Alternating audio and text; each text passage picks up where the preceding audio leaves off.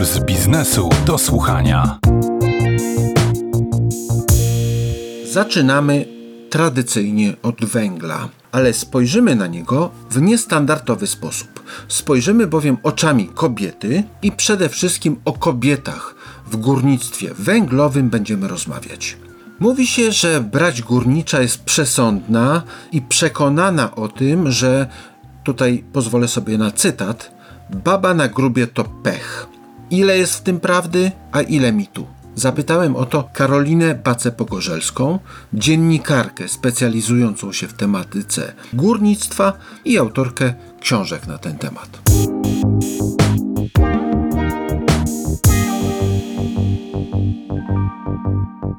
Coś w tym jest niewątpliwie, bo po pierwsze bardzo często, kiedy ja zjeżdżałam e, pod ziemię, spotykałam się z takim stwierdzeniem, no nie, i tutaj powinno być pip, pip, pip.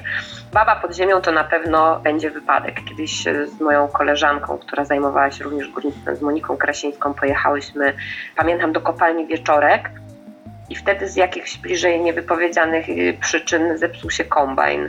I oczywiście mm, fama po kopalni poszła taka, że to pewnie dlatego, że my byłyśmy tego dnia na dole. A tak zupełnie poważnie jest to naprawdę dość mocno męski zawód. Nie dlatego, że ktoś tak sobie wymyślił po prostu i tak ma być, tylko jest to po prostu bardzo ciężki zawód, jeżeli chodzi o te roboty pod ziemią.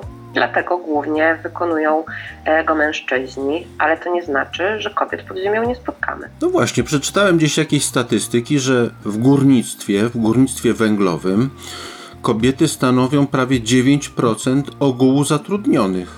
Kiedyś tak nie było oczywiście ogółu zatrudnionych, bo musimy pamiętać, że bardzo dużo z nich pracuje na stanowiskach, które są na powierzchni w kopalni, bo przecież bardzo dużo z nich pracuje w zakładach przeróbki mechanicznej węgla, a one znajdują się już na powierzchni. Bardzo dużo z nich pracuje w lampowniach, czyli w miejscach, gdzie są wydawane górnicze lampy. Kobiety pracują też w łaźniach, e, zajmując się strojami, e, odzieżą roboczą. Pracują też e, w aparatowni tak zwanej, czyli tam, gdzie wydaje się aparat tlenowe, czy wreszcie w markowni, gdzie wydaje się takie specjalne dyskietki ewidencjonujące liczbę ludzi e, pod ziemią, po których na przykład, jeżeli dochodzi do wypadku, można sprawdzić, czy każdy bezpiecznie wyjechał na powierzchnię. Także tych kobiet jest sporo, ale, ale masz rację, że jeszcze kiedyś tak nie było, ponieważ do roku 2008 obowiązywał w Polsce kilkudziesięcioletni zakaz pracy kobiet e, pod ziemią, który wynikał z tego, że po II wojnie światowej w kopalni pracowali wszyscy. Nikt nie patrzył na to, czy kobieta, czy mężczyzna. Trzeba było dużo węgla, więc do roboty brano praktycznie każdego. E, ale kobiety często do tej pracy nie były przygotowane między innymi fizycznie, nie dawały rady. Dochodziło do wielu wypadków e, z ich udziałem. W końcu więc Polska podpisała taką konwencję o zakazie pracy kobiet pod ziemią, ale w związku z tym, że jesteśmy członkiem Unii Europejskiej, jest równouprawnienie, ten zakaz trzeba było wypowiedzieć i kobiety mogły wrócić jakby do pracy pod ziemią. Oczywiście mężczyźni alarmowali wtedy, że jakieś straszne rzeczy będą się w ogóle działy. Wcale ten wzrost zatrudnienia od 2008 roku kobiet w kopalniach nie był jakiś ogromny. Oczywiście one pod ziemią się pojawiają, bardzo często pracują pracują na stanowiskach e, geologów e, czy mierniczych, czyli nie zjeżdżają codziennie na przykład pod ziemię, ale są też przypadki pań, które są sztygarami e, zmianowymi, sztygarami wentylacji.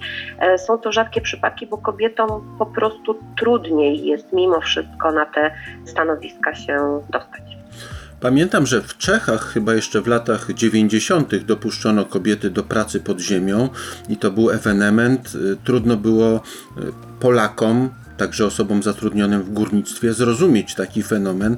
No teraz myśmy dołączyli już jakiś czas temu do tej grupy państw, gdzie jest to pewnego rodzaju normą ale tak naprawdę stanowiska dołowe nie są identyczne. Trzeba pamiętać, że stanowiska pracy pod ziemią bardzo się od siebie różnią.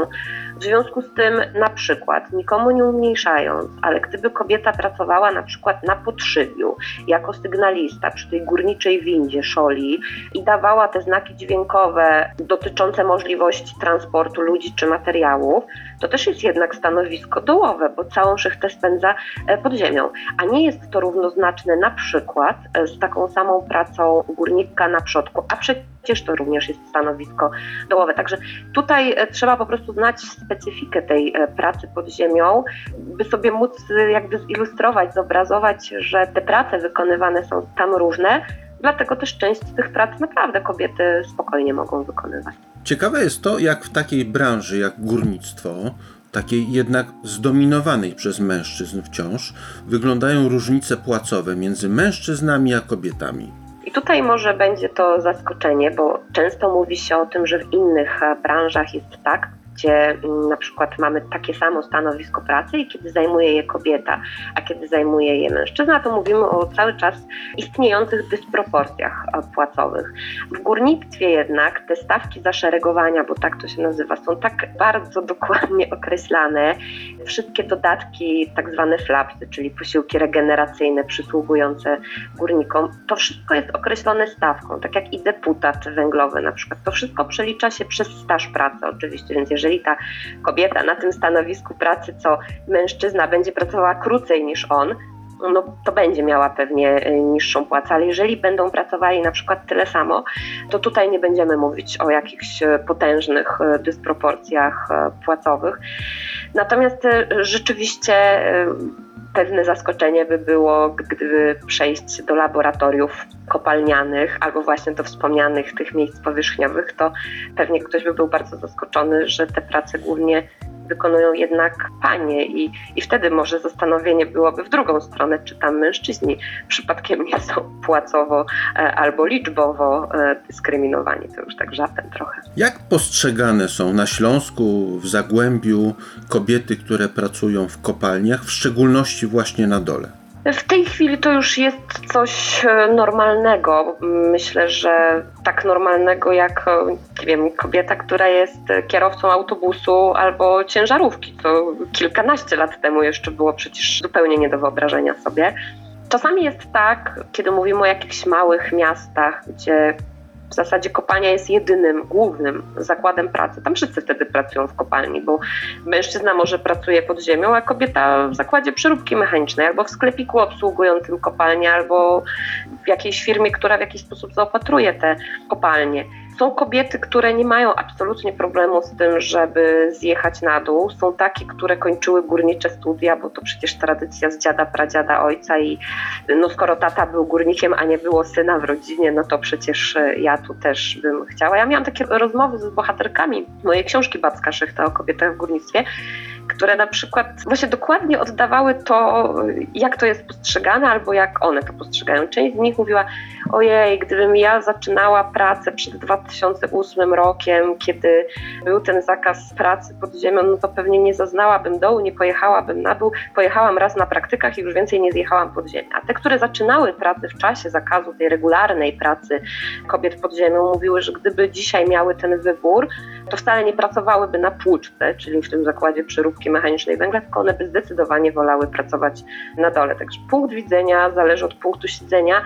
Natomiast y, oczywiście jest to na pewno zmiana taka mentalna, bo należy pamiętać, że w czasach słusznie minionych powinno być i było tak, że to górnik miał utrzymać tę swoją rodzinę, a żona to w ogóle nie miała pracować już o kopalni, to nawet nie wspominajmy, bo był to jakiś taki rodzaj wstydu. Jeżeli żona szła do pracy, to znaczyło, że ten chłop nie potrafi tej rodziny porządnie utrzymać. No dzisiaj absolutnie są to już takie historie i rodzinne opowieści. Nie ma absolutnie takiego postrzegania. W związku z tym, jakby dla mieszkańców Górnego Śląska, myślę, że też Dolnego Śląska, bo jeśli popatrzymy na kopalnię KGHM-u, to, to sytuacja jest dokładnie identyczna. To jest po prostu już pewna oczywistość, że, że kobiety przez to górnictwo się przewijają. Z tego, co mówisz, wynika, że jest pewnego rodzaju taka y, równowaga między mężczyznami a kobietami w No, górnictwie. li, liczbowo na pewno, na pewno No. jeszcze nie, nie ma i nigdy nie będzie, ale, ale już chyba kończą się te czasy takich złośliwych docinków dla pań, które regularnie pracują nawet pod ziemią. Ale są w dalszym ciągu takie tradycyjne różnice. Mam na myśli tutaj karczmę piwną i babski comber. Może wyjaśnić, co to jest? Och, i niech one będą, i niech one będą i trwają jak najdłużej. Wyjaśnij E, proszę, co to jest i czym się różni.